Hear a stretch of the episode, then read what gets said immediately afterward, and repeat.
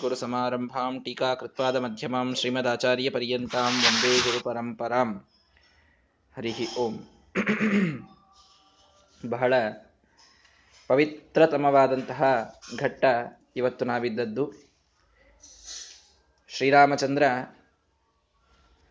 ಅಹಲ್ಯೆಯ ಉದ್ಧಾರವನ್ನು ಮಾಡಿ ಅವಳನ್ನು ಗೌತಮರ ಜೊತೆಗೆ ಯೋಜನೆ ಮಾಡಿ ಆದ ಮೇಲೆ ಮುಂದೆ ಹೊರಟು ಮಿಥಿಲಾಪಟ್ಟಣಕ್ಕೆ ಬಂದಾಗ ಜನಕರಾಜನಿಗೆ ಇವನ ಮುಖದ ಕಾಂತಿಯನ್ನು ನೋಡಿ ಇವನೇ ನನಗೆ ಯೋಗ್ಯನಾದಂತಹ ಅಳಿಯ ಅಂತನ್ನುವಂತಹ ಒಂದು ಅರಿವು ಮೂಡಿದೆ.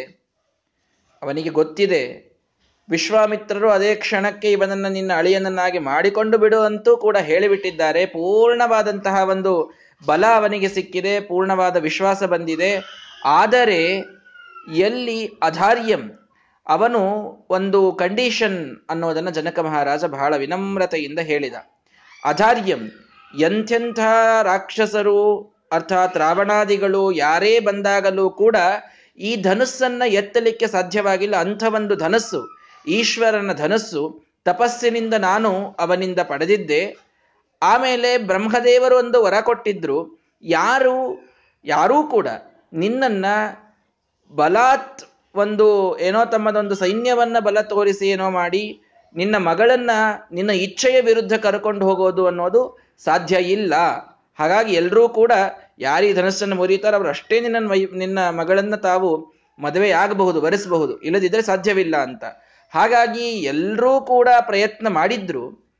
ರಾವಣಾದಿಗಳು ಬಂದು ಎತ್ತಲಿಕ್ಕೆ ನೋಡಿ ಪತಿತರು ವಿಮೂರ್ಛಿತರಾಗಿ ಬಿದ್ದಿದ್ರು, ಅವರೆಲ್ಲರೂ ಕೂಡ ವಿಮೂರ್ಛಿತರಾಗಿ ಬಿದ್ದಿದ್ರು.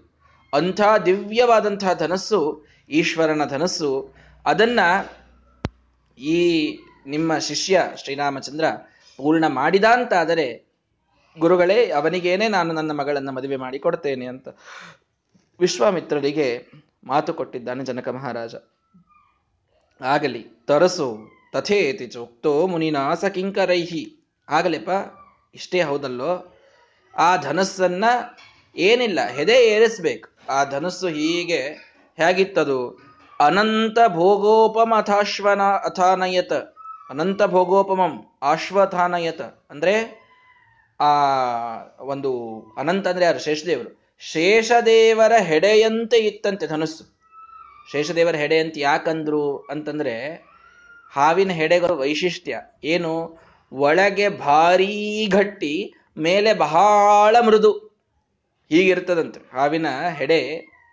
ಹಾಗೆ ಇರ್ತದೆ ಹಾವಿನ ಒಂದು ಚರ್ಮ. ಹೇಗಿರ್ತದೆ ಅಂದ್ರೆ ಮೇಲೆ ಬಹಳ ಮೃದುವಾದಂತಹ ಇದಿರ್ತದೆ, ಬಹಳ ಮೃದು ಇರ್ತದೆ ಅದು, ಅದರೊಳಗೆ ಭಾರಿ ಗಟ್ಟಿ ಇರ್ತದೆ. ಅದರಲ್ಲಿ ಶೇಷದೇವರು ಎಲ್ಲ ನಾಗಗಳಿಗೆ ಅಧಿಪತಿಯಾದಂಥವರು, ಅವರ ಹೆಡೆ ಇದ್ದಂತೆ ಇತ್ತಂತೆ ಆ ಧನಸ್ಸು. ಮೇಲೆ ಬಹಳ ಮೃದುವಾದಂಥದ್ದು, ಎತ್ತೋದು ಅಂತಂದ್ರೆ ಸಾಧ್ಯ ಇಲ್ಲ. ಅಂತಹ ಧನಸ್ಸು ಅದನ್ನ ತರಿಸ್ರಿ ಅಂತ ವಿಶ್ವಾಮಿತ್ರರು ಹೇಳಿದರು. ತಂದು 800 ಜನ ಹೀಗೆ ಬಂಡಿ ಮೇಲೆ ಇಟ್ಕೊಂಡು ಒತ್ತಿ ನೂಕಿ ತಂದು ಅಲ್ಲೊಂದು ಕಡೆಗಿಟ್ಟು ಸಮೀಕ್ಷೆ ನೋಡಿದರು ರಾಮಚಂದ್ರ ದೇವರು. ಹೀಗೊಮ್ಮೆ ವಿಶ್ವಾಮಿತ್ರರ ಕಡೆಗೆ ದೃಷ್ಟಿ ಹೋಯಿತು. ಆಗಲಿ ಅಂತ ಒಂದು ಸೊನ್ನೆ ಮಾಡಿದರಷ್ಟೇ, ಕೈ ಸೊನ್ನೆ, ನೀನು ಹೋಗಿ ಅದನ್ನ ಆ ಧನುಸ್ಸನ್ನ ಎತ್ತಿ ಬಾ ಅನ್ನುವ ಕೈ ಸೊನ್ನೆಯನ್ನ ಗುರುಗಳು ಮಾಡಿದ್ದಾರೆ. ಶಿಷ್ಯ ಹೇಗಿರಬೇಕು, ಗುರುಗಳ ಸೊನ್ನೆ ಸೂಕ್ಷ್ಮವನ್ನ ತಿಳಿದುಕೊಳ್ಳುವಂಥವನಿರಬೇಕು. ಗುರೋರ್ ಅಭಿಪ್ರಾಯ ವಿದೋ ವಿದಗ್ಧಾಹ. ವೇದವ್ಯಾಸರ ಒಂದು ಆಶ್ರಮದ ವರ್ಣನೆಯನ್ನು ಮಾಡಬೇಕಾದಾಗ ಸುಮಧ್ವ ವಿಜಯ ಹೇಳುತ್ತದೆ, ಅವರ ಶಿಷ್ಯರೆಲ್ಲರೂ ಹೇಗಿದ್ರು ಅಂದ್ರೆ ಗುರುಗಳ ಅಭಿಪ್ರಾಯವನ್ನು ತಿಳ್ಕೊಂಡು ಅವ್ರು ಹೇಳೋಕ್ಕಿಂತಲೂ ಮೊದಲೇ ಕೆಲಸ ಮಾಡ್ತಿದ್ರು ಅಂತ. ಅವರು ಏನ್ ಪಾಪ ಇಲ್ಲಿ ಕೂಡು ಹಿಂಗ್ ಮಾಡು ಅಂತೆಲ್ಲ ಲೆಕ್ಕ ಹೇಳಿ ಮಾಡಿ ಮುಂದೂ ಕೆಡಿಸ್ಕೊಂಡು ಬರುವಂಥವ್ರು ಇರ್ತಾರೆ ನಮ್ಮಂತಹ ಶಿಷ್ಯಂದ್ರಿದ್ರೆ.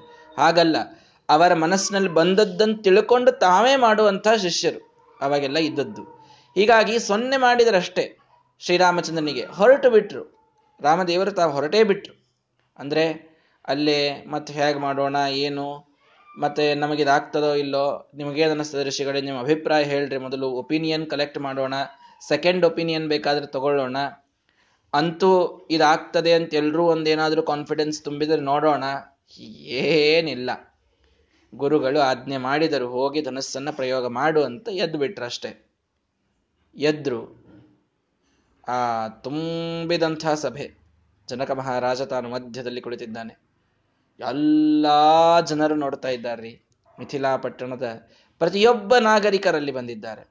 ಸಮಗ್ರ ರಾಜ್ಯದ, ಹಳ್ಳಿಯ, ನಗರದ ಎಲ್ಲ ಜನರ ಮಧ್ಯದಲ್ಲಿ 16 ವರ್ಷದ ಬಾಲಕ ಈಶ್ವರನ ಧನಸ್ಸನ್ನ ತಾನು ಹೆದೆಯೇರಿಸಲಿಕ್ಕೆ ಬರ್ತಾ ಇದ್ದಾನೆ. ದೊಡ್ಡದಾದಂತಹ ಸಭೆ ಇದೆ. ಮಹಾಮಹಾರಾಜರಿದ್ದಾರೆ, ಅದ್ಭುತರಾದಂತಹ ಮಂತ್ರಿಮಂಡಲ ಇದೆ, ಸೇನಾಧಿಪತಿಗಳಿದ್ದಾರೆ, ರಾಜರು, ಬೇರೆ ಬೇರೆ ದೇಶದ ರಾಜರು ಬಂದಿದ್ದಾರೆ, ಋಷಿಗಳಿದ್ದಾರೆ, ಮುನಿಗಳಿದ್ದಾರೆ. ಹೌದಪ್ಪ, ಉಳಿದವರೆಲ್ಲರೂ ಕೂಡ ಅವರು ಸುಮ್ಮನೆ ನೋಡ್ಲಿಕ್ಕೆ ಬಂದಿದ್ದಾರೆ ಅಂತಲ್ಲ, ಇದೇ ಕಾರಣಕ್ಕೆ ಎಲ್ಲರೂ ಬಂದು ಫೇಲ್ ಆಗಿ ಕೂತಂಥವರು ದೊಡ್ಡ ಸಾಲಿದೆ. ಅಲ್ಲಿ ಸಾಕಷ್ಟು ಜನ ಬಂದಿದ್ದಾರೆ. ಎಲ್ಲರೂ ಕೂಡ ಬರೋದು, ಪ್ರಯೋಗ ಮಾಡೋದು ಆಗೋದಿಲ್ಲ ಅಂತ ಹೋಗಿ ಅಲ್ಲಿ ತಮ್ಮ ಜಾಗದ ಮೇಲೆ ತಾವು ಕೂಡೋದಷ್ಟೇ ಇದನ್ನು ಮಾಡಿದ್ದಾರೆ. ಎಲ್ಲ ಮಹಾಮಹಾ ಜಗಜಟ್ಟಿಗಳು ಬಂದು ಮಾಡಿ ಹೋದ ಕೆಲಸವನ್ನು 16 ವರ್ಷದ ಬಾಲಕ ಮಾಡ್ಲಿಕ್ಕೆ ಹೀಗೆ ಎಲ್ಲರ ಮುಂದೆ ನಡೆದು ಬರ್ತಾ ಇದ್ದಾನೆ. ಅಲ್ಲಲ್ಲಲ್ಲಿ ಮಾತುಗಳು ಪ್ರಾರಂಭವಾಯಿತು. ಕೆಲವರಂದ್ರು, ಏನ್ರಿ ಎಷ್ಟು ಎಳೆಮೈ ಇದೆ, ಇನ್ನೂ ಪಾಪ 16 ವರ್ಷ ತುಂಬಿಲ್ಲ, ಅವನೇನು ಪಾಪ ಧನುಸ್ಸನ್ನು ಎತ್ತಬೇಕು, ಸುಮ್ಮನೆ ಒಂದು ಆಟಿಗೆ ಸಾಮಾನು ಎತ್ತುವಂಥ ವಯಸ್ಸು, ಧನುಸ್ಸನ್ನು ಎತ್ತು, ಅದನ್ನು ಹೆದೆ ಏರಿಸು ಅಂತ ಅನ್ನೋದೆಲ್ಲ ಹೇಗೆ ಸಾಧ್ಯ ಅಂತ ಕೆಲವರು. ಇನ್ನು ಕೆಲವರು, ಅಲ್ರಿ ಹಾಗೆ ಮಾಡೋದ ಅಲ್ಲ, ದೊಡ್ಡವರಿಗೆ ಒಂದು ಧನಸ್ಸು ಬೇರೆ ಇಟ್ಟಾರೆ ಅಂತಂದ್ರೆ ಇವ್ರಿಗೆ ಬೇರೆ ಇಡೋದಲ್ವಾ, ಸಣ್ಣ ಸಣ್ಣ ಬಾಲಕರು ಬಂದರೆ ಒಂದು ಸಣ್ಣ ಧನಸ್ಸು ಇಡಬೇಕಪ್ಪ, ನಮ್ಮ ಯಾಕೋ ರಾಜ ಸರಿ ಮಾಡ್ತಾ ಇಲ್ಲ, ಅನ್ಯಾಯ ನಡೆದಿದೆ ಅಂತ ಇನ್ನು ಕೆಲವರು. ಇನ್ನು ಕೆಲವರಂತೂ ನೋಡ್ರಿ, ಅವರು ಏನೇ ಇರಲಿ ಇಂಥ ಅಳಿಯನ್ನು ಮಾಡ್ಕೊಳ್ಳೋದಕ್ಕೆ ಪುಣ್ಯ ಮಾಡಿರ್ಬೇಕ್ರಿ, ಭಾಳ ಚಂದಿದ್ದಾನ್ರಿ ಅಳಿಯ. ಕೆಲವರು ಇದನ್ನಷ್ಟೇ ನೋಡೋರು ಇರ್ತಾರೆ ನೋಡ್ರಿ, ಚಂದಿದ್ದಾನಂತ ನೋಡೋದವ್ರು ಭಾಳ ಮುಂದೆ ಇರ್ತಾರಲ್ಲ. ಹೀಗಾಗಿ ಚಂದಿದ್ದಾನ್ರಿ ಅಳಿಯ, ಅದೇನದು ಧನುಸ್ಸನ್ನು ಯಾಕೆ ಹಿಡ್ಕೊಂಡು ಕೂಡಬೇಕು, ಅದರಿಂದ ಇಂಥ ಅಳಿಯನ್ನು ಕಳ್ಕೊಳ್ಳೋದಿರ್ತದೇನು, ಕೊಟ್ಬಿಡ್ಬೇಕಪ್ಪ ಅಂತ ಇನ್ನು ಕೆಲವರು. ಎಲ್ಲರೂ ಒಂದೊಂದೊಂದೊಂದು ರೀತಿ ಮಾತಾಡ್ತಾ ಇದ್ದಾರಲ್ಲಿ. ಸಭೆಯೊಳಗೆ ತಮ್ಮದೇ ಗುಂಪು ಪ್ರಾರಂಭ ಆಯಿತು. ಎಲ್ಲರೂ ಮಾತಾಡುವಂತಹ ಸಂದರ್ಭದಲ್ಲಿ ಸಮೀಕ್ಷೆ, ವಿಶ್ವಾಮಿತ್ರರ ಮುಖವೊಂದನ್ನು ಬಿಟ್ಟರೆ ಇನ್ನು ಏನೂ ನೋಡಲಿಲ್ಲ ರಾಮದೇವರು. ಯಾವುದ್ರ ಮೇಲೆ ಲಕ್ಷ್ಯ ಇಲ್ಲ ನೋಡ್ರಿ. ಕಾರ್ಯ ಸಾಧನೆಯನ್ನ ಮಾಡ ಹೊರಟಂತಹ ವ್ಯಕ್ತಿಯ ಫೋಕಸ್ ಹೇಗಿರಬೇಕು ಅಂತ ರಾಮದೇವರು ತಿಳಿಸ್ಕೊಡ್ತಾರೆ. ತಮ್ಮ ಗುರುಗಳ ಮುಖ ಒಂದು ನೋಡಿದ್ರಷ್ಟೇ, ಇನ್ಯಾರು ಏನು ನಮ್ಮ ಬಗ್ಗೆ ಪಾಸಿಟಿವ್ ಮಾತಾಡ್ತಾ ಇದ್ದಾರಾ, ನೆಗೆಟಿವ್ ಮಾತಾಡ್ತಾ ಇದ್ದಾರಾ, ಅವ್ರು ನಮಗೇನಾದರೂ ನಿಜವಾಗಿಯೂ ಏನಾದರೂ ಉಪಯೋಗಕ್ಕೆ ಬರ್ತಾರ, ಯಾವ ವಿಚಾರವೂ ಇಲ್ಲ. ವ್ಯಕ್ತಿ ಕೆಲಸ ತಾನು ಮಾಡಲಿಕ್ಕೆ ಹೆಚ್ಚು ನೋಡಬೇಕು, ತಾನೇ ಮಾಡಲಿಕ್ಕೆ ನೋಡಬೇಕು. ತಾನೇ ಮಾಡುವಾಗ ಇನ್ಯಾರೇ ಏನೇ ಅಂದರೂ ಕೂಡ, ಒಳ್ಳೆಯ ಸಜೆಷನ್ಗಳಿದ್ರೆ ತಗೊಳ್ಳೋದು, ಇದೆಲ್ಲ ವಿವೇಕಕ್ಕೆ ಬಿಟ್ಟಿದ್ದು ನಿಜ. ಆದರೆ ಅತ್ಯಂತ ಆಪ್ತರು, ಗುರುಗಳು ಇಂಥವರು ಅದನ್ನು ಒಪ್ಪಿಕೊಂಡು ಸಹಮತಿಯನ್ನು ಸೂಚಿಸಿದ ಮೇಲೆ, ಆಜ್ಞೆ ಮಾಡಿದ ಮೇಲೆ ಎಲ್ರಿಗೂ ಕೇಳ್ತಾ ಅವರೇನಂತಾರೆ ಇವರೇನಂತಾರೆ ಅಂತೆಲ್ಲ ಭಾಳ ಕೇಳ್ತಾ ಹೋಗಬಾರ್ದು. ಭಾಳ ಜನ ನಾವಲ್ಲಿ ಫೇಲ್ ಆಗ್ತೇವೆ. ಒಬ್ಬರನ್ನ ಗುರುಗಳು ಅಂತ ಇಟ್ಕೊಂಡಿರ್ತೇವ, ಅವ್ರಿಗೇನೋ ಒಂದು ಕೇಳಿರ್ತೇವೆ, ಒಂದು ಸಣ್ಣ ಸಣ್ಣ ವಿಷಯಕ್ಕೂ ಇದಾಗ್ತದೆ ನಮ್ಮಲ್ಲಿ. ಅವ್ರಿಗೆ ಕೇಳಿದ ಮೇಲೆ ಆಯ್ತು ಅವ್ರು ಹೇಳ್ದಾರಲ್ಲ ಹಾಗೆ ಮಾಡಿಬಿಡೋದು ಅಂತ ಮಾಡೋದಿಲ್ಲ ನಾವು, ಇನ್ನೊಂದು ಆ ಕಡೆ ಕೇಳ್ತೇವೆ. ಅಲ್ಲಲ್ಲಲ್ಲಿ ಒಂದು 10 ಆ ಕಡೆ ಈ ಕಡೆ ಕೇಳ್ಕೊಂಡ್ರಾಗ ಏನೋ ಒಂದು ಭೇದ ಬಂದೇ ಬರ್ತದೆ ಯಾವಾಗಲೂ. ಎಲ್ಲ ಒಂದೇ ರೀತಿಯಿಂದ ಒಂದೇ ಉತ್ತರ ಎಲ್ಲ ಕಡೆಯಿಂದ ಬರ್ಲಿಕ್ಕೆ ಸಾಧ್ಯನೇ ಇಲ್ಲ. ಅದ್ರ ಚಿಕಿತ್ಸೆ ಮಾಡ್ತಾ ಕೂಡೋದು ಇದು ನಮಗೆ ಬಹಳ ಒಂದು ದೊಡ್ಡ ದೋಷ ಇರ್ತದೆ. ಇದು ಒಬ್ಬರನ್ನು ನಂಬಿದ ಮೇಲೆ ಅವರು ಹೇಳಿದಂತೆ ಮಾಡೋದನ್ನು ನಾವು ಹೆಚ್ಚಾಗಿ ಕಲಿತರೆ ಅದು ನಮಗೆ ಶ್ರೇಯಸ್ಕರ. ಒಳ್ಳೆ ಶಾಸ್ತ್ರಜ್ಞಾನಿಗಳು, ಗುರುಗಳು ಸಿಕ್ಕಿದ್ರೆ, ತಪ್ಪು ಹೇಳೋಂಥವ್ರು ಸಿಕ್ಕಿದ್ರೆ ಏನು ಅವರನ್ನು ಫಾಲೋ ಮಾಡುವಂಥ ಅವಶ್ಯಕತೆ ಇಲ್ಲ. ಅಂತೂ ಇಲ್ಲಿ ವಿಶ್ವಾಮಿತ್ರರಂತಹ ಗುರುಗಳ ಸಹಮತಿ ಸಿಕ್ಕ ಮೇಲೆ ಶ್ರೀರಾಮಚಂದ್ರ, ಅವನು ಭಗವಂತ, ಇದೆಲ್ಲವೂ ಮುಂದಿನದು. ಮರ್ತ್ಯಾವತಾರ ಸ್ವಿಹ ಮರ್ತ್ಯ ಶಿಕ್ಷಣಂ, ರಾಮಾವತಾರದ ಒಂದೊಂದು ಕಥೆಯನ್ನು ಭಗವಂತ ನಮಗೆ ನೀಡುವ ಸಂದೇಶ ಅಂತೇ ತಿಳಿದುಕೊಂಡು ನಾವು ಓದಬೇಕು ಅನ್ನೋದಕ್ಕೆ ಇದನ್ನು ನಾನು ಹೇಳ್ತಾ ಇದ್ದೇನಷ್ಟೆ. ಹೀಗಾಗಿ ಆ ವಿಶ್ವಾಮಿತ್ರರನ್ನು ನೋಡಿ ಭಗವಂತ ಬಂದ. ಸಮೀಕ್ಷಾ ದೊಡ್ಡ ಧನಸ್ಸು ತಂದಿಟ್ರು. 16 ವಯಸ್ಸಿನ ಸಣ್ಣ ಹುಡುಗ ನಿಂತಿದ್ದಾನೆ, ಎತ್ತಾನ ಇವನು ಅಂತ ಎಲ್ಲರಿಗೂ ಒಂದು ಸಂಶಯ. ತದ್ವಾಮಕರೇಣ ರಾಘವ ಸಲೀಲ ಮುದ್ಧೃತ್ಯ ಹಸನ್ನ ಪೂರಯತ್. ಏನಲ್ಲಿ ನಡೆದಂತಹ ಮುಂದಿನ ಕ್ಷಣ ಅದು ಎಲ್ರಿಗೂ ದಿಬ್ಬೆರಗಾಗಿಸುವಂತಹ ಒಂದು ವಿಚಿತ್ರವಾದ ಘಟನೆ ಅಲ್ಲಿ ನಡೆದೋಯಿತು. ಎಲ್ಲರೂ ನೋಡ್ತಾ ಇದ್ದಂತೆ ಎಡಗೈಯಿಂದ ಆ ಒಂದು ಧನಸ್ಸನ್ನು ಎತ್ತಿದ್ದಾರೆ ರಾಮದೇವರು. ಎತ್ತಿ ಯಾವುದನ್ನು ಅಲಗಾಡಿಸಲಿಕ್ಕೆ ಎಲ್ಲ ರಾವಣಾದಿಗಳು ಮೂರ್ಛಿತರಾಗಿ ಬಿದ್ದಿದ್ರೋ, ಹಸನ್ ಸಲೀಲಂ ನಗನಗತ ಲೀಲಾಜಾಲವಾಗಿ ಅದನ್ನು ಎತ್ತಿ ಹೀಗೆ ಹಿಡಿದು ಬಿಟ್ಟಿದ್ದ, ಎತ್ತಿ ಹಿಡಿದಿದ್ದಾರೆ. ಎಲ್ಲರ ಒಂದು ಕ್ಷಣದ ಆ ಒಂದು ಭ್ರಮ ಇದು ಬಿಟ್ಟು ಹೋಗಿದೆ. ಏನಾಗ್ತದೋ ಏನೋ ಪಾಪ, ಮೈ ಮೇಲೆ ಹಾಕೊಳ್ತದ ಹುಡುಗ, ಇಷ್ಟು ಸಣ್ಣ ವಯಸ್ಸಿದೆ, ಎಂಥ ದೊಡ್ಡ ಈಶ್ವರ ಧನಸ್ಸು ರಾವಣಾದಿಗಳಿಗೆ ಎತ್ತಲಿಕ್ಕಾಗಿಲ್ಲ, ಹಾಗೆ ಹೀಗೆ ಎಲ್ಲರೂ ಅಂತ ಇದ್ದಾರೆ. ಸರಳವಾಗಿ ಎಡಗೈಯಿಂದ ಅದನ್ನ ಎತ್ತಿದ್ದಾರೆ ನೋಡ್ರಿ. ಇದು ನೀವು ಅವನನ್ನ ಭಗವಂತ ಅಂತನ್ನುವ ದೃಷ್ಟಿಯಿಂದ ಇದನ್ನ ಹೇಳ್ತಾ ಹೋದ್ರೆ ಯಾವುದೂ ಆಶ್ಚರ್ಯವಲ್ಲ, ಇದು ಸಿದ್ಧವೇ, ಇದನ್ನು ತಿಳಿದುಕೊಂಡೇ ನಾವು ಮಾತಾಡಬೇಕು. ಆದರೆ ಒಬ್ಬ ಸಾಧಕ ಅಸಾಧ್ಯವಾದದ್ದನ್ನು ಸಾಧಿಸುವಂಥದ್ದು ಅವನಲ್ಲಿ ಸಾಮರ್ಥ್ಯ ತುಂಬುವುದು ಇದು ಗುರುಗಳು ಅವನ ಮೇಲೆ ಮಾಡುವ ಅನುಗ್ರಹ. ಭಗವಂತನಿಗೆ ಗುರುಗಳ ವಿಶ್ವಾಮಿತ್ರರ ಅನುಗ್ರಹ ಬೇಕಾಗಿಲ್ಲ, ಇದು ಸ್ಪಷ್ಟವೇ. ಆದರೆ ಗುರುಗಳು ಅದಕ್ಕೆ ಆಜ್ಞೆ ಮಾಡಿದಾಗ ಆ ಕೆಲಸವನ್ನ ಅವರ ಸಹಮತಿಯಿಂದ ನಾವು ಪೂರ್ಣ ಅನುಗ್ರಹವನ್ನ ಪಡೆದು ಮಾಡಲು ಹೊರಟಾಗ ಅದು ಎಂತಹ ಅಸಾಧ್ಯವಾದ ಕೆಲಸ ಇದ್ದರೂ ಅದು ಆ ಸಾಧಕನಿಂದ ಅದು ಸಾಧ್ಯವಾಗ್ತದೆ ಅನ್ನೋ ಸಂದೇಶವನ್ನ ರಾಮದೇವರು ಮುಖ್ಯವಾಗಿ ಇಲ್ಲಿ ಕೊಡ್ತಾ ಇದ್ದಾರೆ. ಯಾವುದೇ ಅಸಾಧ್ಯವೆನಿಸುವ ಕೆಲಸ ಇರಬಹುದು, ಗುರುಗಳು ನಿಮ್ಮ ಜೊತೆಗಿದ್ರೆ ಆ ಕೆಲಸ ಆಗ್ತದೆ. ಈ ವಿಶ್ವಾಸ ನಾವೆಲ್ಲರೂ ಇಟ್ಕೊಳ್ಬೇಕು. ಇದಕ್ಕೆ ನಾನಿನ್ನೂ ಹತ್ತಾರು ಕಥೆಗಳನ್ನು ಹೇಳಬಹುದು. ಸೀತಾರಾಮರ ಕಲ್ಯಾಣ ಮಾಡೋದಿದೆ ಅನ್ನೋದಕ್ಕೆ ಮುಂದೆ ಹೋಗ್ತಾ ಇದ್ದೇನೆ. ಆದರೆ ಇದರ ಬಾಟಮ್ ಲೈನ್ ತಿಳಿದುಕೊಳ್ಳ್ರಿ ಎಲ್ಲರೂ ಕೂಡ. ಗುರುಗಳ ಜೊತೆಗೆ ಇದ್ದಾಗ, ಗುರುಗಳ ಅನುಗ್ರಹವನ್ನ ಪಡೆದಾಗ ಯಾವ ಕಾರ್ಯವೂ ಕೂಡ ಅಸಾಧ್ಯವಲ್ಲ. ಮಹಾನುಭಾವ ಸಂಸರ್ಗ ಕಸ್ಯನೋನ್ನತಿಕಾರಕ ರಥ್ಯಂಬು ಜಾಹ್ನವೀ ಸಂಗಾತ್ ಶತೈರಪಿ ವಂದ್ಯತೆ. ಸುಮ್ಮನೆ ಹರಿಯುವಂತಹ ನೀರು, ಎಲ್ಲೋ ಮಳೆಯಿಂದ ಭೂಮಿ ಮೇಲೆ ಬಿದ್ದ ನೀರು, ಯಾರದನ್ನು ನೋಡ್ತಾನೂ ಇರುವುದಿಲ್ಲ. ರಾಡಿ ಅಂತ ಹೇಳೋದ್ರಲ್ಲಿ ಕಾಲಿಟ್ಟು ಅಡ್ಡಾಡ್ತಾ ಇರ್ತಾರೆ.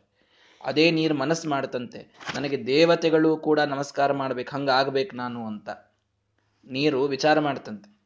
ದೇವತೆಗಳು ನನಗೆ ನಮಸ್ಕಾರ ಮಾಡ್ಬೇಕು ನೋಡ್ರಿ, ಆ ಸ್ಥಾನಕ್ಕೆ ನಾನು ಏರ್ಬೇಕು ಅಂತ. ಆವಾಗ ಅಲ್ಲಿ ಎಲ್ಲೋ ಒಂದ್ ಕಡೆಗೆ ಬಿದ್ದರೆ ರಾಡಿ ಆಗ್ತದೆ, ರೊಜ್ಜಿನೊಳಗೆ ಎಲ್ಲರೂ ಕಾಲಿಟ್ಟು ಹೋಗ್ತಾ ಇದ್ರು. ಆ ನೀರೇನ್ ಮಾಡ್ತು, ಎಲ್ಲೋ ಒಂದು ಕಡೆಗೆ ಆ ಕಾಲುವೆ ಸಿಕ್ಕದನ್ನ ನೋಡಿ ಕೂಡಿ ಕೂಡಿ ಕೂಡಿ ಕೂಡಿ ತೆಗ್ಗಿನ ಪ್ರದೇಶಕ್ಕೆ ಹೋಗಿ ಗಂಗಾ ನದಿಗೆ ಸೇರ್ಬಿಡ್ತಂಥದ್ದು. ಗಂಗಾ ನದಿಗೆ ಸೇರಿದ ಮೇಲೆ ದೇವತೆಗಳು ಒಂದದಕ್ಕೆ ನಮಸ್ಕಾರ ಮಾಡಿ ಹೋಗ್ಬಿಟ್ರಂತೆ. ಅವಾಗ ನೀರಿಗೆ ಅನಿಸ್ತು, ಏನು, ನನ್ನನ್ನು ನೋಡಿದರೆ ಯಾರು ನಮಸ್ಕಾರ ಮಾಡ್ಲಿಕ್ಕಿಲ್ಲ, ನನ್ನದೇನು ಸಾಮರ್ಥ್ಯ ಇರಲಿಕ್ಕಿಲ್ಲ, ಗಂಗೆಯೊಂದಿಗೆ ಕೂಡಿದಾಗ ನನಗೆ ದೇವತೆಗಳು ಬಂದು ವಂದಿಸುವಂತಹ ಸಾಮರ್ಥ್ಯ ಇದು ಬಂದು ಹೋಯಿತು ಅಂತ ಈ ಸತ್ಯಧರ್ಮ ತೀರ್ಥರು ಈ ಒಂದು ಸುಭಾಷಿತವನ್ನು ಬರೀತಾರೆ. ಹೀಗಾಗಿ ಅಲ್ಲಿ ಮುಖ್ಯವಾಗಿ ನಮಗೆ ತಿಳಿದುಕೊಳ್ಳಬೇಕಾದದ್ದೇನು, ಗುರುಗಳ ಸಂಘ ಇದ್ದಾಗ, ಮಹಾನುಭಾವರ ಸಂಸರ್ಗದಲ್ಲಿ ನಾವಿದ್ದಾಗ ನಮ್ಮ ಸಾಮರ್ಥ್ಯ ಇಲ್ಲದಿದ್ದರೂ ಕೂಡ ಅವರ ಅನುಗ್ರಹದಿಂದ ಅಸಾಧ್ಯವಾದದ್ದು ಸಾಧಿಸ್ತದೆ, ಅವಶ್ಯವಾಗಿ ಸಾಧಿಸ್ತದೆ. ಭಗವಂತನಿಗೆ ಈ ಪ್ರಶ್ನೆ ಇಲ್ಲ, ಇದನ್ನು ಮೊದಲು ಅರ್ಥ ಮಾಡಿಕೊಳ್ಳಿ. ಅದರ ಜೊತೆಗೆ ಈ ಸಂದೇಶವನ್ನು ಎಲ್ಲರೂ ಕೂಡ ತಿಳಿದುಕೊಳ್ಳಿ. ಹಾಗಾಗಿ ಗುರುಗಳ ಅನುಮತಿ ಇಲ್ಲದೇನೆ ಒಂದು ಸಣ್ಣ ಕೆಲಸವನ್ನು ಕೂಡ ಮಾಡುವುದು ಸರಿಯಲ್ಲ. ಅವರ ಅನುಮತಿಯನ್ನು ಪಡೆದೇ ಎಲ್ಲವನ್ನು ಮಾಡಬೇಕು ಅನ್ನೋದು ನಾವಿಲ್ಲಿ ತಿಳಿಯಬೇಕಾದಂತಹ ವಿಷಯ. ಆವಾಗ ಎತ್ತಿದಾಗ ಆ ಧನುಸ್ಸನ್ನ ಶ್ರೀರಾಮಚಂದ್ರ ಹೀಗೆ ಎತ್ತಿ ಎಡಗೈಯಿಂದ ಹಿಡಿದಿದ್ದಾನೆ. ಏನ್ ಮಾಡಬೇಕೀಗ? ಹೆದೆ ಏರಿಸ್ಬೇಕು, ಪ್ರಯೋಗ ಮಾಡಬೇಕು. ಹೌದಾ ಅಂತಂದು ಅದು ಕಟ್ಟಿದ್ದಿರೋದಿಲ್ಲ, ಬಿಚ್ಚಿದ್ದಿರ್ತದದು. ಅದೇನ್ ಮಾಡಬೇಕು, ಹೀಗೆ ಆ ಬಿಲ್ಲು ಬಂದಿರ್ತದಲ್ಲ, ಆ ಬಿಲ್ಲನ್ನು ಹೀಗೆ ಕೆಳಗೆ ಬಾಗಿಸ್ಕೊಳ್ಬೇಕು. ಬಾಗಿಸಿ ಅದಕ್ಕೆ ಈ ರೀತಿಯ ಹಗ್ಗವನ್ನು ಕಟ್ಟಬೇಕು, ಕಟ್ಟಬೇಕು. ಕಟ್ಟಿ ಆಮೇಲೆ ಪ್ರಯೋಗ ಮಾಡಬೇಕು, ಬಾಣವನ್ನು ಅದರೊಳಗೆ ಹೂಡಿ ಪ್ರಯೋಗ ಮಾಡಬೇಕು ಅಂತ ಹೇಳಿ ಆ ಮೇಲಿದ್ದದ್ದು ಎತ್ತರದ್ದಿತ್ತದು ಧನಸ್ಸು, ಇವನು 16 ವರ್ಷದ ಬಾಲಕ, ಮೇಲಿಂದ ಅದನ್ನು ಬಾಗಿಸ್ತಾ ಇದ್ದಾರೆ ರಾಮದೇವರು. ವಿಕೃಷ್ಯಮಾಣಂ ತದನಂತರಾಧಸ ಪರೇಣ ನಿಸ್ಸೀಮ ಬಲೇನ ಲೀಲಯ ಅಭಜ್ಯತಾ ಸಹ್ಯಮಮುಷ್ಯ ತದ್ಬಲಂ ಪ್ರಸೋಢು ಮೀಶಂ ಕುತ ಏವ ತದ್ಭವೇತ್. ಶ್ರೀಮದಾಚಾರ್ಯರು ಅದನ್ನ ವರ್ಣನೆಯು ಅಷ್ಟು ಸುಂದರವಾಗಿ ಮಾಡ್ತಾರೆ. ಅನಂತರಾಧಸ, ಬಗ್ಗಿಸೋದನ್ನ, ಆ ಎತ್ತರದ ಧನಸ್ಸನ್ನ ಕಟ್ಟಲಿಕ್ಕೆ ಅದನ್ನ ಬಾಗಿಸಬೇಕಲ್ಲ, ತನ್ನ ಅನಂತ ಶಕ್ತಿ ಹಾಕಿ ಬಾಗಿಸ್ಬಿಟ್ನಂತೆ ಭಗವಂತ. ಸುಮ್ಮನೆ ತಂದೊಂದು ಏಕದೇಶ ಶಕ್ತಿ ಹಾಕಲ್ಲ, ತನ್ನ ಅನಂತ ಶಕ್ತಿಯಿಂದ ಅದನ್ನು ಹೀಗೆ ಬಾಗಿಸಲಿಕ್ಕೆ ನೋಡಿದರೆ ನಿಸ್ಸೀಮ ಬಲ ಅವನದು, ಅನಂತವಾದ ಶಕ್ತಿ, ಸರ್ವೋತ್ತಮನಾದಂತಹ ವ್ಯಕ್ತಿ. ಅವನೇನು ಬಹಳ ಒಂದು ಶ್ರಮ ಹಾಕಲ್ಲ, ಲೀಲಾಜಾಲವಾಗಿ ತನ್ನ ಕೈಯಲ್ಲಿ ಅನಂತ ಶಕ್ತಿಯೇ ಇತ್ತು, ಅದರಿಂದಲೇ ಬಾಗಿಸಿದ. ಅಭಜ್ಯತ, ಕ್ಷಣದಲ್ಲಿ ಆ ಧನಸ್ಸು ಇದು ಬಾಗ್ತಾ ಮಧ್ಯದೊಳಗೆ ಅದು ಠಂತ ಒಡೆದು ಹೋಗಿಬಿಟ್ಟಿದೆ. ಆ ಕಟ್ಟಿಗೆಯನ್ನ ಒಬ್ಬ ಯಾರೋ ಗೋವಿಗೆ ಮೇವು ಹಾಕುವಂತಹ ವ್ಯಕ್ತಿ ಕೈಯಾಗ ಅದನ್ನು ಒಯ್ದು ಕೊಟ್ರಿ, ಭಾರೀ ಶಕ್ತಿ ಉಳ್ಳಮಿದ್ದ ಅಂತಂದ್ರೆ ಮಧ್ಯದೊಳಗೆ ಮುರಿದು ಕೊಟ್ಬಿಡ್ತಾನ ಅದನ್ನ. ಹಾಗೆ ದೊಡ್ಡ ಈಶ್ವರ ಧನಸ್ಸು ಬಾಗಿಸಲಿಕ್ಕೆ ಕಟ್ಟಬೇಕು ಅಂತ ಬಾಗಿಸ್ಲಿಕ್ಕೆ ರಾಮದೇವರು ಹೊರಟ್ರೆ ಆ ಅನಂತವಾದ ಶಕ್ತಿಯನ್ನ ತಡೆದುಕೊಳ್ಳಲಿಕ್ಕೆ ಆಗದೇನೆ ತದ್ಬಲಂ ಪ್ರಸೋಡು ಮೀಶಂ ಕುತಯೇವ ತದ್ಭವೇತ್. ಆ ಶ್ರೀರಾಮಚಂದ್ರನ ಬಲವನ್ನ ತಡೆದುಕೊಳ್ಳುವ ಸಾಮರ್ಥ್ಯ ಇರ್ತದ ಆ ಧನುಸ್ಸಿಗೆ? ಶ್ರೀಮದಾಚಾರ್ಯ ಕೇಳ್ತಾರೆ, ಎಲ್ಲಿಂದ ಬರಬೇಕ್ರಿ ಆ ಧನುಸ್ಸಿಗೆ? ಎಲ್ಲಿಂದ ಆ ಸಾಮರ್ಥ್ಯ? ಎಂತೆಂಥ ಜನ ಇವನ ಕೈಯೊಳಗೆ ಆ ರೀತಿ ಭಂಗ ಆಗಿ ಹೋದಂಥವರಿದ್ದಾರೆ, ಇನ್ನು ಇದಂತೂ ಜಡವಾದಂತಹ ಪದಾರ್ಥ, ಅದಕ್ಕೇನು ಶಕ್ತಿ ಇರಬೇಕು ಅಂತ ಹೇಳಿ ಅನಂತ ಶಕ್ತಿಯಿಂದ ಅವನು ಬಾಗಿಸಲಿಕ್ಕೆ ನೋಡಿದಾಗ ಮಧ್ಯದ ಭಾಗದಲ್ಲಿ ಆ ಧನಸ್ಸು ಎರಡು ಹೋಳಾಗಿ ಧನುರ್ಭಂಗವಾಗಿ ಬಿಟ್ಟಿದೆ. ನಮ್ಮ ಆಚಾರ್ಯವಾಚಂದ ಹೇಳ್ತಿರ್ತಾರೆ, ಎರಡು ಭಂಗ ಆಯ್ತಲ್ಲೇ ಅಂತ, ಅಥವಾ ಮೂರು ಭಂಗ ಆಯಿತು ಅಂತ. ಮೂರು ಭಂಗ ಆಯಿತು ಏನು? ಅದ್ಭುತವಾದಂತಹ ಒಂದು ತಪಸ್ಸಿನಿಂದ ಪಡೆದ ಈಶ್ವರನ ಧನಸ್ಸು ಭಂಗ ಆಯಿತು. ಮಾಡ್ತದೋ ಇಲ್ಲೋ ಪಾಪ ಸಣ್ಣ ಹುಡುಗ, ಏನಾಗ್ತದೋ ಏನೋ ಅಂತ ಎಲ್ಲಾರೇನೋ ಒಂದು ಸಂಶಯ ದೃಷ್ಟಿಯಿಂದ ನೋಡಿದ್ರ ಆ ಸಂಶಯ ಭಂಗ ಆಯಿತು. ನೋಡ್ದಂಥವ್ರು ಎಲ್ರು ಏನ್ ನಮಗೆ ಮಾಡ್ಲಿಕ್ಕಾಗಿಲ್ಲ ಇವನೇನ್ ಮಾಡ್ತಾನೆ ಅಂತ ರಾವಣಾದಿಗಳು ಕೂತಿದ್ರು ನೋಡ್ರಿ, ಅವ್ರ ಮಾನ ಭಂಗ ಆಯ್ತು. ಮೂರು ಭಂಗ ಅದು ಅಲ್ಲಿ ಅಂತ ನಮ್ಮ ಆಚಾರ್ಯ ಹೇಳ್ತಿರ್ತಾರೆ. ಹೀಗಾಗಿ ಈ ರೀತಿ ಆ ಶ್ರೀರಾಮಚಂದ್ರನ ಒಂದು ಶಕ್ತಿಯನ್ನು ತಡೆಯಲಿಕ್ಕಾಗದೇನೆ ಆ ಈಶ್ವರ ಧನಸ್ಸು ಇದು ಮಧ್ಯದಲ್ಲಿ ಭಂಗವಾಗಿದೆ. ಸಮಧ್ಯತಸ್ತತ್ ಪ್ರವಿಭಜ್ಯ ಲೀಲಯ. ಅದು ಹೇಗ್ರಿ? ಬಹಳ ಹಿರಾಣ ಐತ್ರಿ. ಶ್ರೀರಾಮಚಂದ್ರನಿಗೆ ಒಂದು ಧನುಸ್ಸಿನ ಹೆದೆ ಕಟ್ಲಿಕ್ಕೆ ಹೋಗಿ ಹಿರಾಣ ಆಗಿ ಪಾಪ 2 ದಿವಸ ಮುಂದೆ ಮನೆಯೊಳಗೆ ಮಲ್ಕೊಂಡು ಆ ಎಡೆಕ್ಸ್ ಎಲ್ಲ ಹಚ್ಕೊಂಡು ಏನೇನೋ ಮಾಡಬೇಕಾಯ್ತು ಅಂತ. ಹಾಗಾಯ್ತಾ? ಯಥೇಕ್ಷು ದಂಡಂ ಶತಮನ್ಯು ಕುಂಜರ. ಏನ್ ಎಕ್ಸಾಂಪಲ್ ಕೊಡ್ತಾರೆ ಶ್ರೀಮದಾಚಾರ್ಯರು. ಶತಮನ್ಯು ಅಂದ್ರೆ ಇಂದ್ರದೇವರು. ಇಂದ್ರದೇವರ ಆನೆ ಇದೆ ನೋಡ್ರಿ ಕುಂಜರ, ಇಂದ್ರದೇವರ ಆನೆ ಐರಾವತ. 7 ಸೊಂಡೆ ಇದೆ ಅದಕ್ಕೆ, ದೊಡ್ಡ ಗಾತ್ರದ. ಈಗಿನ ಆನೆ ನೋಡಿದರೆ ಭಯ ಬರ್ತದೆ, ಇನ್ನು ಅದಂತೂ ಎಂಥ ಒಂದು ಹ್ಯೂಜ್ ಆದಂಥ ಭಾರೀ ದೊಡ್ಡ ಗಾತ್ರದ ಒಂದು ಆನೆ ಅದು. 7 ಸೊಂಡೆ ಅದಕ್ಕೆ. ಯಥೇಕ್ಷು ದಂಡಂ, ಅದರ ಕೈಯೊಳಗೆ ಹೋಗಿ ನೀವು ಒಂದು ಕಬ್ಬು ಕೊಟ್ಟು ಇದನ್ನು ಮುರಿದು ತೋರಿಸು ಅಂತಂತಂದ್ರೆ ಏನು ಶ್ರಮ ಪಡ್ತದ ಅದು? ಇಕ್ಷುದಂಡ ಒಂದು ಎಳೆ ಕಬ್ಬಿನ ದಂಟಿದೆ, ಆ ಕಬ್ಬಿನ ದಂಡವನ್ನು ಒಯ್ದು ಐರಾವತದ ಕೈಯೊಳಗೆ ಕೊಟ್ಟು ಇದನ್ನು ಮುರಿದು ತೋರಿಸು ಅಂತಂದ್ರೆ ಒಂದು ಕ್ಷಣದೊಳಗೆ ಒಂದೇ ಸೊಂಡಿಯೊಳಗೆ ಮುರಿದು ಹಾಕ್ತಿರೋದು. 7 ಸೊಂಡಿನೂ ಬೇಕಾಗಿಲ್ಲ ಅದಕ್ಕೆ. ಹಾಗೆ ಮಧ್ಯತಸ್ತತ್ ಪ್ರವಿಭಜ್ಯ, ಏನು ಮಾಡಲಿಲ್ಲ. ಆ ದೊಡ್ಡದಾದಂತಹ ಆನೆಯ ಕೈಯಲ್ಲಿ ಕಬ್ಬಿನ ದಂಡ ಸಿಕ್ಕರೆ ಎಷ್ಟು ಸರಳವಾಗಿ ಮುರಿಬೇಕೋ ಹಾಗೆ ಶ್ರೀರಾಮಚಂದ್ರನ ಕೈಯಲ್ಲಿ ಈ ಧನುಸ್ಸು ಸಿಕ್ಕಾಗ ಸರಳವಾಗಿ ಮುರಿದಿದೆ. ಬಹಳ ಶಕ್ತಿ ಹಾಕಿದರು ರಾಮದೇವರು. ಬಹಳ ಹೈರಾಣ ಆಯಿತು, ಎಲ್ಲ ಬೆವರು ಬಂದು ಹೋಯಿತು. 3-4 ದಿನ ಮಲ್ಕೊಂಡ್ರು, ಏನೇನೇನೇನೂ ಆಗಿಲ್ಲ. ಅತ್ಯಂತ ಲೀಲಾಜಾಲವಾಗಿ ಆ ಧನುಸ್ಸನ್ನು ತಾವು ಭಂಗ ಮಾಡಿ ಮುಂದೇನು ಮಾಡಿದರು, ಇದು ಬಹಳ ಇಂಪಾರ್ಟೆಂಟ್. ಎಲ್ಲಾರನ್ನೂ ನೋಡ್ತಿರ್ತಾರೆ ಕೆಲವರು. ಸೆಂಚುರಿ ಹೊಡೆದಾಗ ನೋಡ್ಬೇಕ್ರಿ ಕ್ರಿಕೆಟರ್ಸ್ ನೋಡ್ರಿ, ಎಲ್ಲರ ಕಡೆ ಒಂದ್ಸಲ ಆ ಕಡೊಂದು ಬ್ಯಾಟ್ ತೋರಿಸೋದು, ಈ ಕಡೊಂದು ಬ್ಯಾಟ್ ತೋರಿಸೋದು, ಎಲ್ಲ ಕಡೆ ಬ್ಯಾಟ್ ತೋರಿಸೋದು. ಅವ್ರ ಮುಂದೆ ಯಾರೋ ಇದ್ದವ್ರು ಬಂದು ಅಪಗೊಳ್ಳೋದು, ಯಾರೋ ಅಪೋನೆಂಟ್ ಟೀಮ್ದವರು ಬಂದು ಕಾಂಗ್ರ್ಯಾಚುಲೇಟ್ ಮಾಡೋದು, ಏನೇನೋ ನಡೆದಿರ್ತದೆ. ಹಿಂಗೆರಡು ಯಾವ ಧನುಸ್ಸನ್ನ ಅಲಗಾಡಿಸ್ಲಿಕ್ಕಾಗಿಲ್ಲ ಅದನ್ನು ಎತ್ತಿದ್ದಾಯಿತು, ಎತ್ತಿ ಕಟ್ಟಲಿಕ್ಕೆ ಬಾಗಿಸ್ಲಿಕ್ಕೆ ಹೋಗಿ ಅದನ್ನು ಮುರಿದದ್ದಾಯಿತು. ಬಿಯಾಂಡ್ ಎವ್ರಿ ಒನ್ಸ್ ಎಕ್ಸ್ಪೆಕ್ಟೇಷನ್, ಬಹಳ ಎತ್ತೋದೇ ದೊಡ್ಡದು ಅಂತ ಇದ್ದಂತಹ ಸಂದರ್ಭದೊಳಗೆ ಮುರಿದಾಯ್ತು ಅದನ್ನ. ಅಂತಹ ದೊಡ್ಡದಾದಂತಹ ಒಂದು ಅಕಾಂಪ್ಲಿಷ್ಮೆಂಟ್ ಅಲ್ಲಿ ಆದಾಗಲೂ ಕೂಡ ಆ ಧನುಸ್ಸಿಂಗ್ ಭಂಗ ಆಗಿದ್ದನ್ನ ಎತ್ತಿ ಎಲ್ಲರಿಗೂ ತೋರಿಸಿ ನೋಡ್ರಿ ಹೇಗಾಗಿದೆ ಅಂತ ಹೇಳಿ ಏನಾದರೂ ಮಾಡಿದ್ರ ರಾಮದೇವರು? ವಿಲೋಕ ಎನ್ ವಕ್ತ್ರಂ ಋಷೇರ್ ಅವಸ್ಥಿತ. ರಾಮದೇವರು ಮಾಡಿದ್ದೊಂದೇ, ಒಂದವ್ರು ಮಾಡಿದ್ದು ಧನುರ್ಭಂಗ ಮಾಡಿದ್ರಂತೆ. ಆ ಧನುಸ್ಸನ್ನಲ್ಲೇ ಇಟ್ಟು ವಿಶ್ವಾಮಿತ್ರ ಕಡೆಗೆ ಮೊದಲೆಲ್ಲಿ ಹೋಗಿ ನಿಂತಿದ್ರು ಅಲ್ಲಿ ಹೋಗಿ ನಿಂತು ಬಿಟ್ರಂತೆ. ಏನು ಸದ್ದೇ ಇಲ್ಲ. ಅಲ್ಲಿ ಹೋಗಿ ಮೀಡಿಯಾದವ್ರು ಬಂದು ಹಿಂಗೆ ಮೈಕ್ ಹಿಡಿದು ನಿಮ್ಗೆ ಹಿಂಗೆ ಹೆಂಗಾಯಿತು, ಏನು ಶಕ್ತಿ, ಏನೇ ಮಾತಿಲ್ಲ, ಕಥೆ ಇಲ್ಲ, ಏನೂ ಇಲ್ಲ. ಇನ್ನೇನು ಮಾಡ್ಬೇಕು? ಗುರುಗಳು ಆಜ್ಞಾ ಮಾಡಿದ್ರು, ಬಂದೆ, ಮುರದೆ, ಮುಂದಿಂದ ಏನು ಅಂತ ಅವ್ರು ಹೇಳಿದ ಮೇಲೆ ಮಾಡೋದು. ಅಲ್ಲಿ ತನಕ ನಾನೇನು ತಲೆ ಓಡಿಸಿ ಮಾಡೋ ಕಾರಣ ಇಲ್ಲ ಅಂತ ಸರಳವಾಗಿ ನೋಡಿ. ಭಗವಂತ ಅಂತ ಮತ್ತೆ ಮತ್ತೆ ಹೇಳ್ತಾ ಇದ್ದೇನೆ. ಭಗವಂತನಿಗೆ ತನ್ನ ಇಚ್ಛೆಯ ಪ್ರಕಾರವೇ ಎಲ್ಲವೂ ನಡೆದಿದೆ. ಅವನ ನಿಸ್ಸೀಮ ಬಲ, ಅವನು ಸರಳವಾಗಿ ಇದನ್ನು ಮಾಡ್ತಾನೆ. ಮುಂದೆ ಏನಾಗೋದು ಅವನಿಗೆ ಗೊತ್ತಿದೆ, ಇಲ್ಲ ಅಂತಲ್ಲ. ಆದರೆ ಇಲ್ಲಿ ಗುರುಗಳ ಮಹತ್ವ ಹೆಜ್ಜೆ ಹೆಜ್ಜೆಗೆ ರಾಮದೇವರು ತೋರಿಸಿಕೊಡ್ತಾ ಇದ್ದಾರೆ. ಹೆಜ್ಜೆ ಹೆಜ್ಜೆಗೆ ಆಜ್ಞೆ ಮಾಡಿದರು ಅಂತ ಬಂದ್ರು, ಮುರಿದ್ರು, ಮತ್ತೆ ಹೋಗಿ ಗುರುಗಳ ಹಿಂದೆ ನಿಲ್ತಾರೆ, ಸುಮ್ಮನೆ ನಿಲ್ತಾರೆ. ಏನ ಒಂದು ವೈರಾಗ್ಯ, ಏನು ಆ ಒಂದು ಗುರುಭಕ್ತಿ ರಾಮದೇವರಿಗೆ ಇದ್ದದ್ದು. ವೈರಾಗ್ಯ ಅಂತ ಯಾಕಂದೆ, ಕೀರ್ತಿಯ ವೈರಾಗ್ಯ ಅಲ್ಲಿ ಇದ್ದದ್ದು. ಜನಕರಾಜನ ಮುಂದೆ ಹೋಗಿ ಹಿಂಗೆ ಅದನ್ನು ಒಗೆದು ನೋಡು ಮುರಿದು ತೋರಿಸಿದೆ ಅಂತಂದ್ರ ರಾವಣನ ಮುಂದೆ ಹೋಗಾದ್ರೂ ಅನ್ಬೇಕಾಗಿತ್ತು ಅಂದ್ರ ಎಂಥೆಂಥ ರಾಜರು ಮಂತ್ರಿಗಳು ಕೂತಿದ್ರು, ಅವ್ರ ಮುಂದೆ ಹೋಗಿ ಏನಾದ್ರೂ ಒಂದು ಸ್ವಲ್ಪ ಜಂಭ ಕೊಚ್ಕೊಂಡ್ರ? ಏನೂ ಇಲ್ಲ, ಕೀರ್ತಿಯ ಅಪೇಕ್ಷೆಯೇ ಇಲ್ಲ. ಗುರುಗಳ ಆಜ್ಞೆ ಪಾಲಿಸಿದೆ ಅನ್ನುವಂತಹ ಒಂದು ಸ್ಯಾಟಿಸ್ಫ್ಯಾಕ್ಷನ್ನಿಂದ ಮತ್ತು ಗುರುಗಳ ಕಡೆಗೆ ಬಂದು ಯಥಾವಸ್ಥಿತ ಅರ್ಷೇರವಸ್ಥಿತ ಹೇಗೆ ಹೋಗಿದ್ರೋ ಹಾಗೆ ಬಂದು ನಿಂತ್ರಂತೆ, ಇಂಥ ಅದ್ಭುತವಾದಂತಹ ಕೀರ್ತಿಯನ್ನು ಕೂಡ ತಿರಸ್ಕರಿಸುವ, ತಾನಾಗಿ ಬಂದದ್ದು ಬರಬೇಕಷ್ಟೆ, ನಾವು ಅದಕ್ಕಾಗಿ ಹಪಾಪಿ ಪಡುವಂಥದ್ದಲ್ಲ ಅಂತ. ಸಂಪತ್ತಿನ ಬಗ್ಗೆ ಬಹಳ ಜನ ಒಂದು ವೈರಾಗ್ಯ ತಾಳಿರ್ತಾರ್ರಿ. ವೈರಾಗ್ಯ ಅಂತನ್ನೋದನ್ನು ನಾವು ಯಾವಾಗಲೂ ದುಡ್ಡಿಗಷ್ಟೇ ರಿಲೇಟ್ ಮಾಡ್ತೀವಿ. ಅರ್ಥ ಮಾಡ್ಕೊಳ್ರಿ, ಸ್ವಲ್ಪ ಸೂಕ್ಷ್ಮ ಇದೆ, ಬಿಟ್ಟು ವಿಷಯಾಂತರ ಮಾಡ್ತಾ ಇದ್ದೇನೆ ಅಂತ ಅನ್ಕೊಳ್ಬೇಡ್ರಿ. ರಾಮದೇವರ ಆದರ್ಶವನ್ನು ತಿಳಿಸ್ತಾ ಇದ್ದೇನೆ. ವೈರಾಗ್ಯವನ್ನು ಯಾವಾಗಲೂ ನಾವು ದುಡ್ಡಿನ ಜೊತೆಗೆ ರಿಲೇಟ್ ಮಾಡ್ತೀವಿ.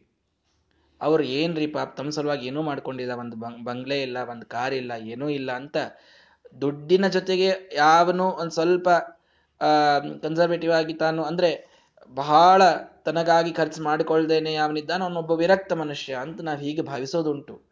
ಆದರೆ ಅಂಥ ವಿರಕ್ತರು ಕೆಲವೊಮ್ಮೆ ಎರಡರ ಕಾಮನೆಯನ್ನು ಹೊಂದಿರ್ತಾರೆ. ಒಂದು ಅಧಿಕಾರದ ಕಾಮನೆ, ಇನ್ನೊಂದು ಕೀರ್ತಿಯ ಕಾಮನೆ. ಇದರ ಮೇಲೆ ವೈರಾಗ್ಯ ಸಾಧಿಸೋದು ಸಂಪತ್ತಿನ ಮೇಲೆ ವೈರಾಗ್ಯ ಸಾಧಿಸೋಕ್ಕಿಂತ ಸ್ವಲ್ಪ ಹೆಚ್ಚಿಂದಿದೆ. ಇದು ಸಾಧಿಸೋದಿಲ್ಲ ಯಾರೂ ಕೂಡ. ಸಂಪತ್ತನ್ನು ಬಿಟ್ಟಿರ್ತಾರೆ, ತ್ಯಾಗಿಗಳಾಗಿರ್ತಾರೆ, ಕೆಲವರನ್ನು ಸನ್ಯಾಸಿಗಳಿರ್ತಾರೆ. ಆದರೆ ದುಡ್ಡಿನ ಮೇಲೆ ಏನೂ ಮೋಹ ಇಲ್ಲ ಅಂತಿದ್ರೂ ಕೂಡ ಅಧಿಕಾರದ ಮೇಲೆ ಮೋಹ ಇರ್ತದೆ. ಎಲ್ಲರೂ ನಾನು ಹೇಳ್ದಂಗೆ ಕೇಳಬೇಕು, ಇದರ ಮೋಹ ಭಾಳ ಇರ್ತದೆ, ಇದರ ಮೇಲೆ ವೈರಾಗ್ಯ ಸಾಧಿಸಿರುವುದಿಲ್ಲ. ಇಲ್ಲ, ಕೀರ್ತಿ ಕಾಮಕತೆ ಭಾರಿ ಇರ್ತದೆ, ನನ್ನನ್ನು ವಿರಕ್ತ ಅಂತ 10 ಮಂದಿ ಅನ್ಬೇಕು ಅಂತ. ಇಲ್ಲೇ ಪ್ರಾರಂಭ, ಅಲ್ಲೇ ವೈರಾಗ್ಯ ಮುಗಿದು ಹೋಗ್ಬಿಡ್ತು. ನನ್ನನ್ನು ವಿರಕ್ತ ಅಂತ ಒಂದು 10 ಮಂದಿ ನನಗೆ ಕರೆದು ಶಾಲ್ ಹೊದಿಸ್ಬೇಕು, ಏನ್ ಅದ್ಭುತವಾದಂತಹ ಇವರ ಸನ್ಯಾಸ ಅಂತ 10 ಮಂದಿ ಬಂದು ಅನ್ಬೇಕಂತ.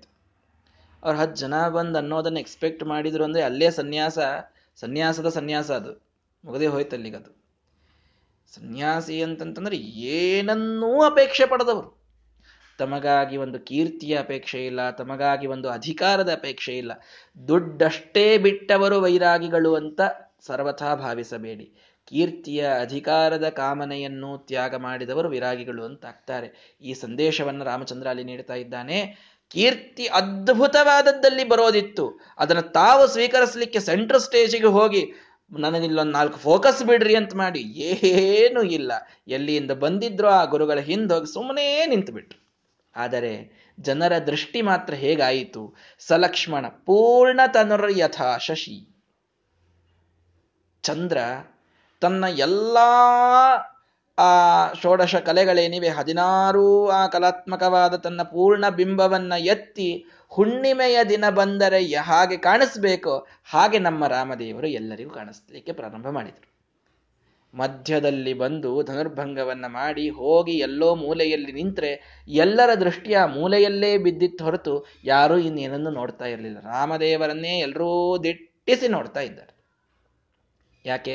ಅಂಥ ಕೀರ್ತಿ ಅಲ್ಲಿ ಬಂದಾಗಿದೆ, ಯಾರೂ ಮಾಡಲಿಕ್ಕಾಗದ ಅಸಾಧ್ಯವಾದ ಕೆಲಸವನ್ನು ಮಾಡಿಯಾಗಿದೆ. ಹಾಗಾಗಿ ಎಲ್ಲರೂ ಕೂಡ ದಿಟ್ಟಿಸಿ ರಾಮಚಂದ್ರನನ್ನು ನೋಡ್ತಾ ಇದ್ದಾರೆ. ಚಂದ್ರನಂತೆ ಹೊಳಿತಾ ಇದ್ದಾರೆ ರಾಮದೇವರು. ಹೊಳೆಯೋದು ಸೂರ್ಯನು ಹೊಳಿತಾನೆ, ಚಂದ್ರನು ಹೊಳಿತಾನೆ. ಶ್ರೀಮದಾಚಾರ್ಯರು ಇಲ್ಲಿ ಹೋಲಿಸಿದ್ದು ಚಂದ್ರನಿಗೆ ಹೋಲಿಸಿದ್ರು. ಸೂರ್ಯವಂಶದಾಗ ಹುಟ್ಟಿದ್ರು ಪಾಪ ರಾಮದೇವರು, ಸೂರ್ಯ ಹೋಲಿಸೋದಲ್ಲೇನ್ರಿ ಅಂತಂದ್ರೆ ಹೌದು, ಸೂರ್ಯನಿಗೆ ಹೋಲಿಸಬೇಕಾಗಿತ್ತು. ಅದರಲ್ಲಿ ಆಗಿದ್ದೇನು? ಸೂರ್ಯನಿಗೆ ಹೋಲಿಸಿದರೆ ಸೂರ್ಯ ಭಾರೀ ಪ್ರಕಾಶದ ಜೊತೆಗೆ ಒಂದು ರೀತಿಯಲ್ಲಿ ಅದು ತಾಪ, ಅವನಿಗೆ ಒಂದು ಪ್ರಖರತೆ, ಒಂದು ತೀಕ್ಷ್ಣತೆ ಇದೆ ಅಲ್ಲಿ. ಅಂದರೆ ಇದು ಕವಿತ್ವದ ನೆಕ್ಸ್ಟ್ ಲೆವೆಲ್. ಇದು ಕವಿತ್ವವನ್ನು ಯಾವ ರೀತಿ ಡಿಫೈನ್ ಮಾಡ್ತೇವೆ ಅನ್ನೋದರ ಮೇಲೆ ಹೋಗ್ತದೆ. ಉಪಮೆಯನ್ನು ಕೊಡುವುದರೊಳಗೂ ಕೂಡ ಶ್ರೀಮದಾಚಾರ್ಯರು ತತ್ವವನ್ನು ತಿಳಿಸುವಂತಹ ಮಹಾನುಭಾವರು. ಸೂರ್ಯನ ಕಾಂತಿಗೆ ಹೋಲಿಸಿದರೆ ಆ ಕಾಂತಿ ತೀಕ್ಷ್ಣವಾಗ್ತದೆ. ಇಲ್ಲಿ ರಾಮಚಂದ್ರ ವಿನಯವನ್ನ ತೋರಿಸ್ತಾ ಇದ್ದಾನೆ. ಹಾಗಾಗಿ ಕಾಂತಿ ಬಂದಿರಬೇಕು, ಸೌಮ್ಯತೆ ಇರಬೇಕು, ತೀಕ್ಷ್ಣತೆ ಬಂದಿರಬಾರದು. ಹಾಗಾಗಿ ಸೂರ್ಯನಿಗೆ ಹೋಲಿಸ್ಲಿಲ್ಲ, ಚಂದ್ರನಿಗೆ ಹೋಲಿಸ್ತಾರೆ. ನೋಡ್ರಿ, ಹೋಲಿಕೆಯೊಳಗೆ ಸಂದೇಶ ಇರ್ತದೆ ಶ್ರೀಮದಾಚಾರ್ಯರು.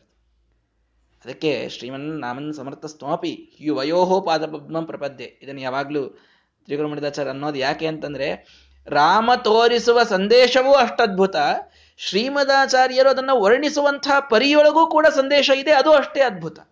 ಚಂದ್ರನಿಗೆ ಹೋಲಿಸಿ ಈ ಒಂದು ಸಂದೇಶವನ್ನು ಕೊಟ್ಟರು. ಯಾವಾಗ ನೀವು ಕಾಂತಿಗೆ ಹೋಲಿಸ್ತಾ ಇದ್ರಿ ಅಂದ್ರೆ ಅದು ತೀಕ್ಷ್ಣ ಇತ್ತು, ಸೂರ್ಯ ಹೋಲಿಸ್ರಿ. ಅದು ಸೌಮ್ಯ ಇತ್ತು, ಅಲ್ಲಿ ವಿನಯ ಇತ್ತು, ಅದನ್ನು ಚಂದ್ರನಿಗೆ ಹೋಲಿಸ್ರಿ.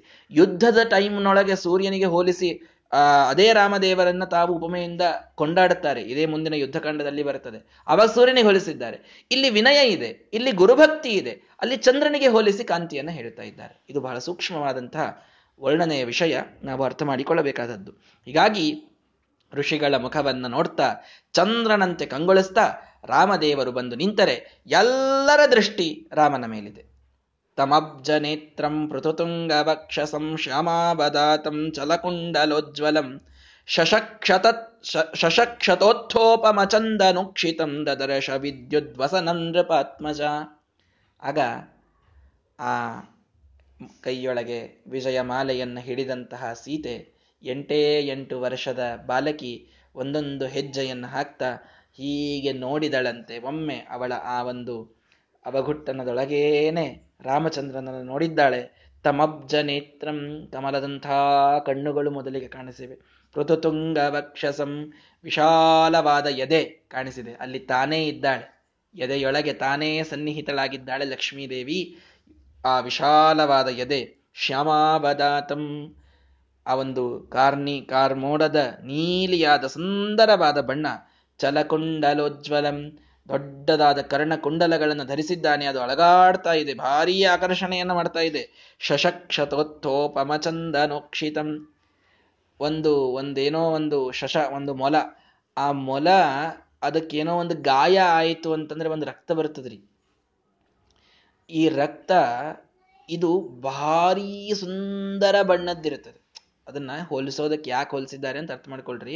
ಅದು ಒಂದು ರೇರ್ ಕಲರಿನ ಒಂದು ರೆಡ್ ಬಣ್ಣ. ಅದು ನಾರ್ಮಲ್ ಬ್ಲಡ್ ಆ ರೀತಿ ಇರುವುದಿಲ್ಲ. ಆ ಶಶಕ್ಷತ, ಒಂದು ಮೃಗದ ಏನೋ ಒಂದು ಗಾಯ ಆದಾಗ ಅಥವಾ ಅದನ್ನು ಸಂಹಾರ ಮಾಡಿದಾಗ ಏನು ರಕ್ತ ಬರ್ತದಲ್ಲ, ಭಾರೀ ಅದ್ರ ಕಲರ್ ಅಷ್ಟೇ ತಗೊಳ್ರಿ. ಇಲ್ಲಿ ಗಾಯ ಆಗಿದ್ದು ಸಂಹಾರ ಮಾಡಿದ್ದು ಬಹಳ ತಗೋಬೇಡ್ರಿ. ಆ ಕಲರ್ ಏನಿದೆ, ಆ ಬಣ್ಣ ಏನಿದೆಯಲ್ಲ, ಬಹಳ ಚಂದ ಇರ್ತದೆ, ಆಕರ್ಷಕವಾಗಿರ್ತದೆ.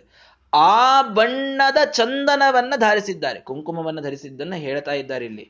ಎಷ್ಟು ಸುಂದರವಾದ ಕುಂಕುಮ, ಎಷ್ಟು ಸುಂದರವಾದ ಚಂದನ ಇತ್ತು ಅಂದ್ರೆ ಆ ಒಂದು ಮೊಲದ ಆ ರಕ್ತದ ಒಂದು ವರ್ಣ, ಆ ವರ್ಣದ ಒಂದು ಚಂದನ ನೋಡಿ. ಕ್ಷತ್ರಿಯರು, ಹಾಗಾಗಿ ಆ ಕ್ಷತ್ರಿಯರಿಗೆ ಉಚಿತವಾದಂತಹ ಒಂದು ವರ್ಣನೆಯನ್ನು ಅಲ್ಲಿ ಮಾಡಬೇಕು. ಹಾಗಾಗಿ ಸಂಹಾರ ಮಾಡಿದಾಗ ಬರುವ ಆ ರಕ್ತದ ಬಣ್ಣದ ಸುಂದರವಾದ ಚಂದನವನ್ನ ಹಚ್ಚಿಕೊಂಡು ವಿದ್ಯುದ್ವಸನಂ, ಹೊಳೆಯುತ್ತಿರ್ತಕ್ಕಂಥ ಒಂದು ವಸನ, ಒಂದು ವಸ್ತ್ರ ರಾಮದೇವರು ಧರಿಸಿದ್ದಾರೆ. ರಾಜಕುಮಾರರು ದೊಡ್ಡದಾದ ರಾಜಪೋಷಾಕವನ್ನು ತಾವು ಧರಿಸಿದಾಗ ಅದ್ಭುತವಾಗಿ ಮಿಂಚಿನಂತೆ ಹೊಳೆಯುವ ಆ ವಸ್ತ್ರ, ಅವನ ಆ ಕಮಲದಂತಹ ಕಣ್ಣುಗಳು, ಅವನ ವಿಶಾಲವಾದಂತಹ ಎದೆ, ಅವನ ಆ ಕಾರ್ಮೋಡದ ಬಣ್ಣ, ಅವನ ಆ ಒಂದು ಕರ್ಣಕುಂಡಲಗಳು, ಅವನ ಆ ಬಟ್ಟೆ, ಅವನ ಆ ಸುಂದರವಾದಂತಹ ಚಂದನ, ಇವೆಲ್ಲವನ್ನು ನೋಡಿ ಪೂರ್ಣ ಮನಸ್ಸಿನಿಂದ ಶರಣಾಗತಳಾಗಿದ್ದಾಳೆ ನೃಪಾತ್ಮಜ, ರಾಜನ ಮಗಳಾದ ರಾಜಕುಮಾರಿಯಾದ ಸೀತಾದೇವಿ.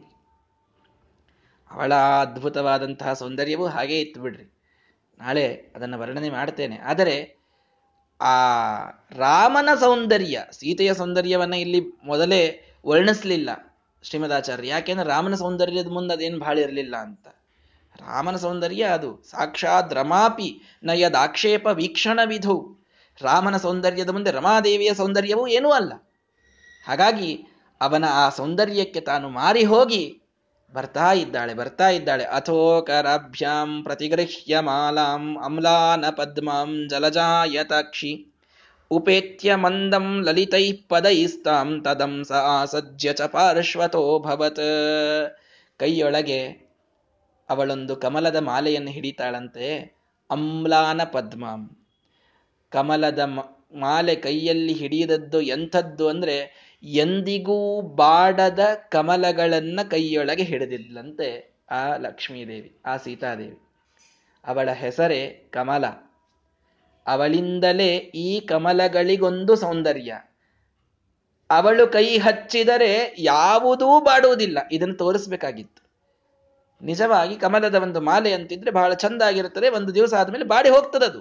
ಎಂಥ ಕಮಲದ ಮಾಲೆ ಮಾಡ್ತೀರಿ ಮಾಡ್ರಿ, 2 ದಿವಸಕ್ಕೆ ಬಾಡಿ ಹೋಗ್ಬೇಕದು. ಆದರೆ ಇಲ್ಲಿದ್ದಂತಹ ಕಮಲಗಳು ಬಾಡ್ಲೇ ಇಲ್ರಿ. ಯಾಕೆ? ಹಸ್ತಸ್ಪರ್ಶ ಯಾರ್ದಿತ್ತು ಅಂತ ಒಂದ್ಸಲ ನೋಡ್ರಿ, ವಿಚಾರ ಮಾಡ್ರಿ. ಕೈ ಲಕ್ಷ್ಮೀದೇವಿ ಕೈ ಹಚ್ಚಿದರೆ ಅಲ್ಲಿ ಯಾವುದೂ ಕೂಡ ಒಂದು ಮ್ಲಾನ, ಒಂದು ಬಾಡುವಿಕೆ ಅನ್ನೋದಾಗುವುದಿಲ್ಲ. ಜೀವನದಲ್ಲಿ ಅರ್ಥ ಮಾಡಿಕೊಳ್ಳಿ, ಲಕ್ಷ್ಮಿಯ ಅನುಗ್ರಹವನ್ನು ಸಂಪಾದಿಸಿದವರಿಗೆ ಎಂದಿಗೂ ದುಃಖ, ಎಂದಿಗೂ ದೋಷ ಅನ್ನುವುದು ಬರೋದು ಸಾಧ್ಯ ಇಲ್ಲ. ದೊಡ್ಡದಾದ ಸಂದೇಶ ಸತ್ಯ ಜ್ಞಾನತೀರ್ಥ ಶ್ರೀಪಾದಂಗಳವರ. ಜೀವನದಲ್ಲಿ ನಾವು ಲಕ್ಷ್ಮಿಯ ವಿಶೇಷವಾದ ಅನುಗ್ರಹವನ್ನು ಕಾಣ್ತೇವೆ. ಕಲ್ಲೂರಿನ ಮಹಾಲಕ್ಷ್ಮೀ ದೇವಿಯ ಅರ್ಚಕರ ಮನೆತನ ಅವರದು. ಬಹಳ ಅದ್ಭುತವಾದಂತಹ ಅನುಗ್ರಹ ಆ ಲಕ್ಷ್ಮೀದೇವಿಯದು ಅವರಿಗೆ ಆಗಿದ್ದನ್ನು ನಾವು ನೋಡ್ತೇವೆ. ಹಾಗಾಗಿ ಆ ಲಕ್ಷ್ಮಿಯೇ ತಾನು ಕೈ ಹಚ್ಚಿದ ಮೇಲೆ ಆ ಕಮಲಗಳು ಬಾಡ್ತಾವೆ ಹೇಗೆ? ಬಾಡದ ಆ ಕಮಲಗಳನ್ನು ಹಿಡಿದಿದ್ದಾಳಂತೆ ಜಲಜಾಯತಾಕ್ಷಿ.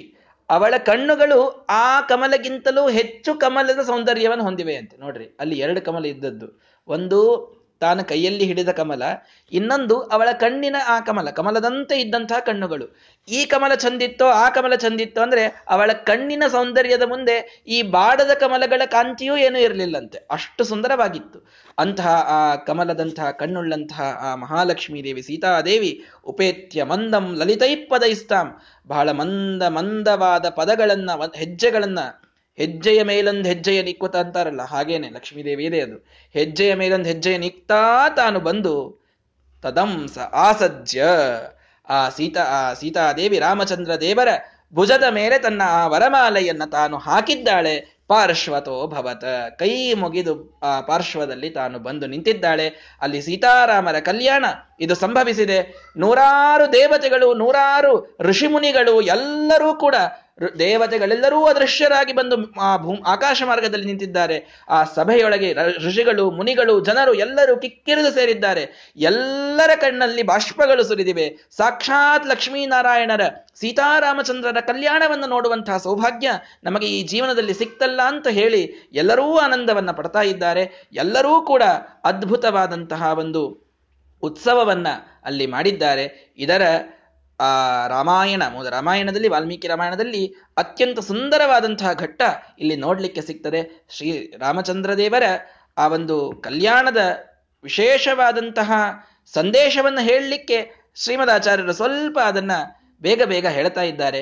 ಆದರೆ ನಾಳೆಯ ದಿನ ಇನ್ನೂ ವಿಶೇಷವಾಗಿ ಹೇಗೆ ಈ ಸೀತಾರಾಮರ ಕಲ್ಯಾಣವಾಯಿತು ಅನ್ನುವುದನ್ನೇ ಇನ್ನೂ ವಿಶೇಷವಾಗಿ ಇನ್ನೂ ಮುಂದಿನ ಭಾಗ, ವಾಲ್ಮೀಕಿ ರಾಮಾಯಣದಲ್ಲಿದ್ದಂಥ ಭಾಗವನ್ನು ನೋಡಿಕೊಂಡು ನಾಳೆಯ ದಿನ ಹೇಳುವ ಪ್ರಯತ್ನವನ್ನು ಮಾಡ್ತೇನೆ. ಆದರೆ ಸೀತಾದೇವಿ ಸಕಲ ಲೋಕಕ್ಕೆ ಜನನಿಯಾದಂತಹ ಮಹಾನುಭಾವಳು ಮಹಾಲಕ್ಷ್ಮೀ ದೇವಿ.